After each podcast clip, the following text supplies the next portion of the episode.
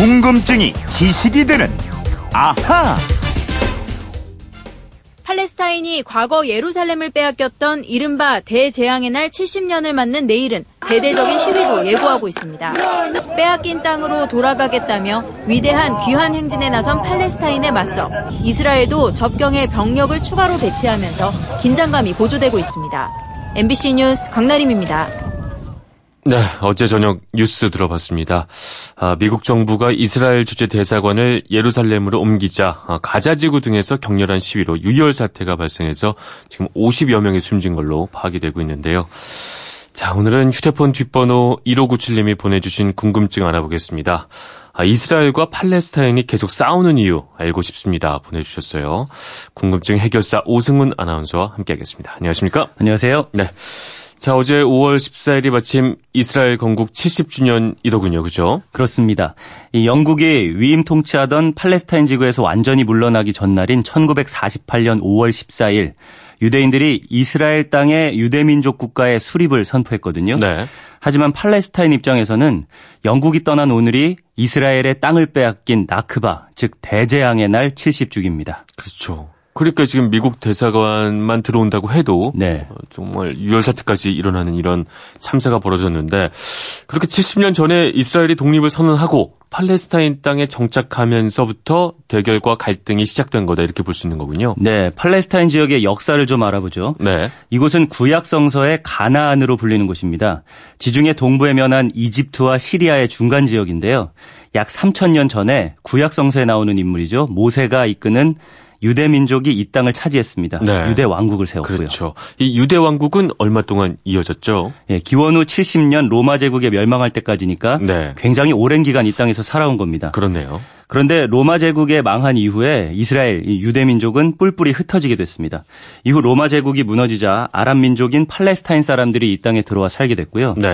그리고 7세기 이후 약 1300년 동안 이집트, 뭐 오스만 투르크 등의 이슬람 세력의 지배를 받으면서 팔레스타인은 완전히 이슬람 그렇죠. 문명권으로 유지됐습니다. 1300년이라면 정말 짧지 않은 긴 시간 동안 그렇죠. 이슬람 문명의 지배를 받았다는 얘기인데 네. 그러다가 이스라엘 사람들이 다시 이 땅에 돌아오게 되는 거죠. 네, 1800년대 후반부터 세계 곳곳에 흩어져 있던 유대인들 사이에서 네. 팔레스타인 땅을 되찾아야 한다라는 주장이 나오기 시작했습니다.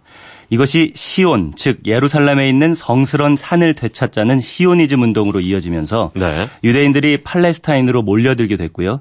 그런 와중에 제1차 세계대전이 터지는데요. 네. 터키와 싸우던 영국은 이 터키가 장악하고 있던 팔레스타인의 지지를 얻으려고 전쟁에서 이기면 아랍을 독립시키겠다라는 약속을 합니다. 독립시켜주겠다. 네. 그러면서 또 한편으로는 네. 미국에 있는 유대인들의 지지를 얻을 속셈으로 이 지역의 유대인 국가의 설립을 지원하겠다라는 아. 소위 벨푸어 선언을 합니다. 그러니까 아랍 쪽에는 아랍 쪽대로 그렇죠? 네. 유대인 쪽엔 유대인 쪽대로 너희들한테 잘해줄게 이렇게 양쪽으로 양다리 외교를 하면서 거짓말을 한 거군요. 그렇습니다. 오. 이 양다리 외교가 지금까지 이어지는 분쟁의 직접적인 원인이 된 거죠. 아, 참. 네. 영국은 결국 아랍인들에게 한 약속을 지키지 않았고요. 네. 2차 대전 이후에는 이 문제를 유엔에 떠넘깁니다. 그리고 유엔은 팔레스타인 분할 결의를 채택했는데요. 네. 오랫동안 이 땅의 주인이라고 생각해온 아랍인들은 이걸 거부했습니다. 그리고 이스라엘은 1948년 5월 14일 일방적으로 독립을 선언하고 네. 미국은 이걸 즉각 승인하게 됩니다. 아, 미국이 지지를 하게 된 거군요. 네. 근데 아랍인들이 당연히 가만히 있긴 힘들었을 것 같아요. 물론이겠죠. 네. 이스라엘이 독립을 선언한 다음 날 70년 전 오늘입니다. 이집트를 비롯한 아랍 연맹 소속 국가들이 연합군 2만 명을 조직해서 팔레스타인으로 쳐들어갔는데요. 네. 이게 바로 1차 중동 전쟁입니다. 이후 이 지역에서는 4차례의 전쟁이 벌어졌어요. 네. 특히 1967년 제3차 중동 전쟁에서는 팔레스타인이 대패했습니다. 그래서 대부분의 지역을 이스라엘에 넘겨주어야만 했습니다. 그렇게 시작된 그 갈등이 지금까지도 이어지고 있는 거고 말이죠. 맞습니다. 세계적으로 보자면 이런 영토 분쟁 다른 곳에서도 어, 이곳뿐만 아니라 많이 일어나고 있죠. 네, 원인은 제각각이지만 곳곳에서 영토 분쟁이 굉장히 많습니다. 당장 우리 주변부터 살펴보면요. 일본과 중국이 중국 이름으로는 갸오이다오, 우리 발음으로는 조어도, 그렇죠. 일본명으로는 센카쿠 열도 분쟁을 벌이고 있어요. 네.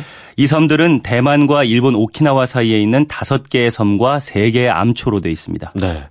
이 어떻게 해서 생기게 된 분쟁이죠? 네, 일본이 1894년에 청나라와 벌인 청일 전쟁에서 승리를 합니다. 네. 그리고 이듬해 이 섬을 일본령으로 편입을 하는데요.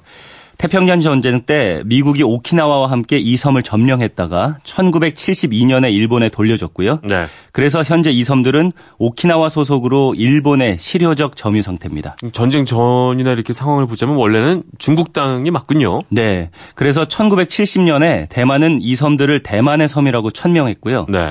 중국은 1971년에 대만의 부속도서는 중국의 영토다라고 강조하면서 네. 미국이 이 섬을 일본에 돌려준 것은 잘못된 것이다라면서 강력히 반발했고요. 음. 그렇죠. 지금까지 여러 차례 무력 충돌 직전까지 가는 갈등을 지속하고 있습니다. 일본은 여기뿐만 아니라 북방 지역에서도 영토 분쟁 겪고 있잖아요. 네, 이 러시아와 영토 분쟁을 벌이는 쿠릴 열도 4개 섬입니다. 네. 이 섬들은 현재 러시아가 점유하고 있는데요.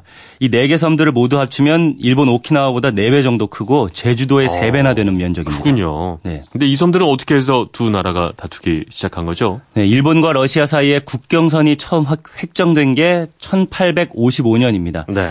이때 쿠릴 열도 22개 섬 중에서 18개는 러시아 땅, 4개는 일본 땅으로 정했는데요.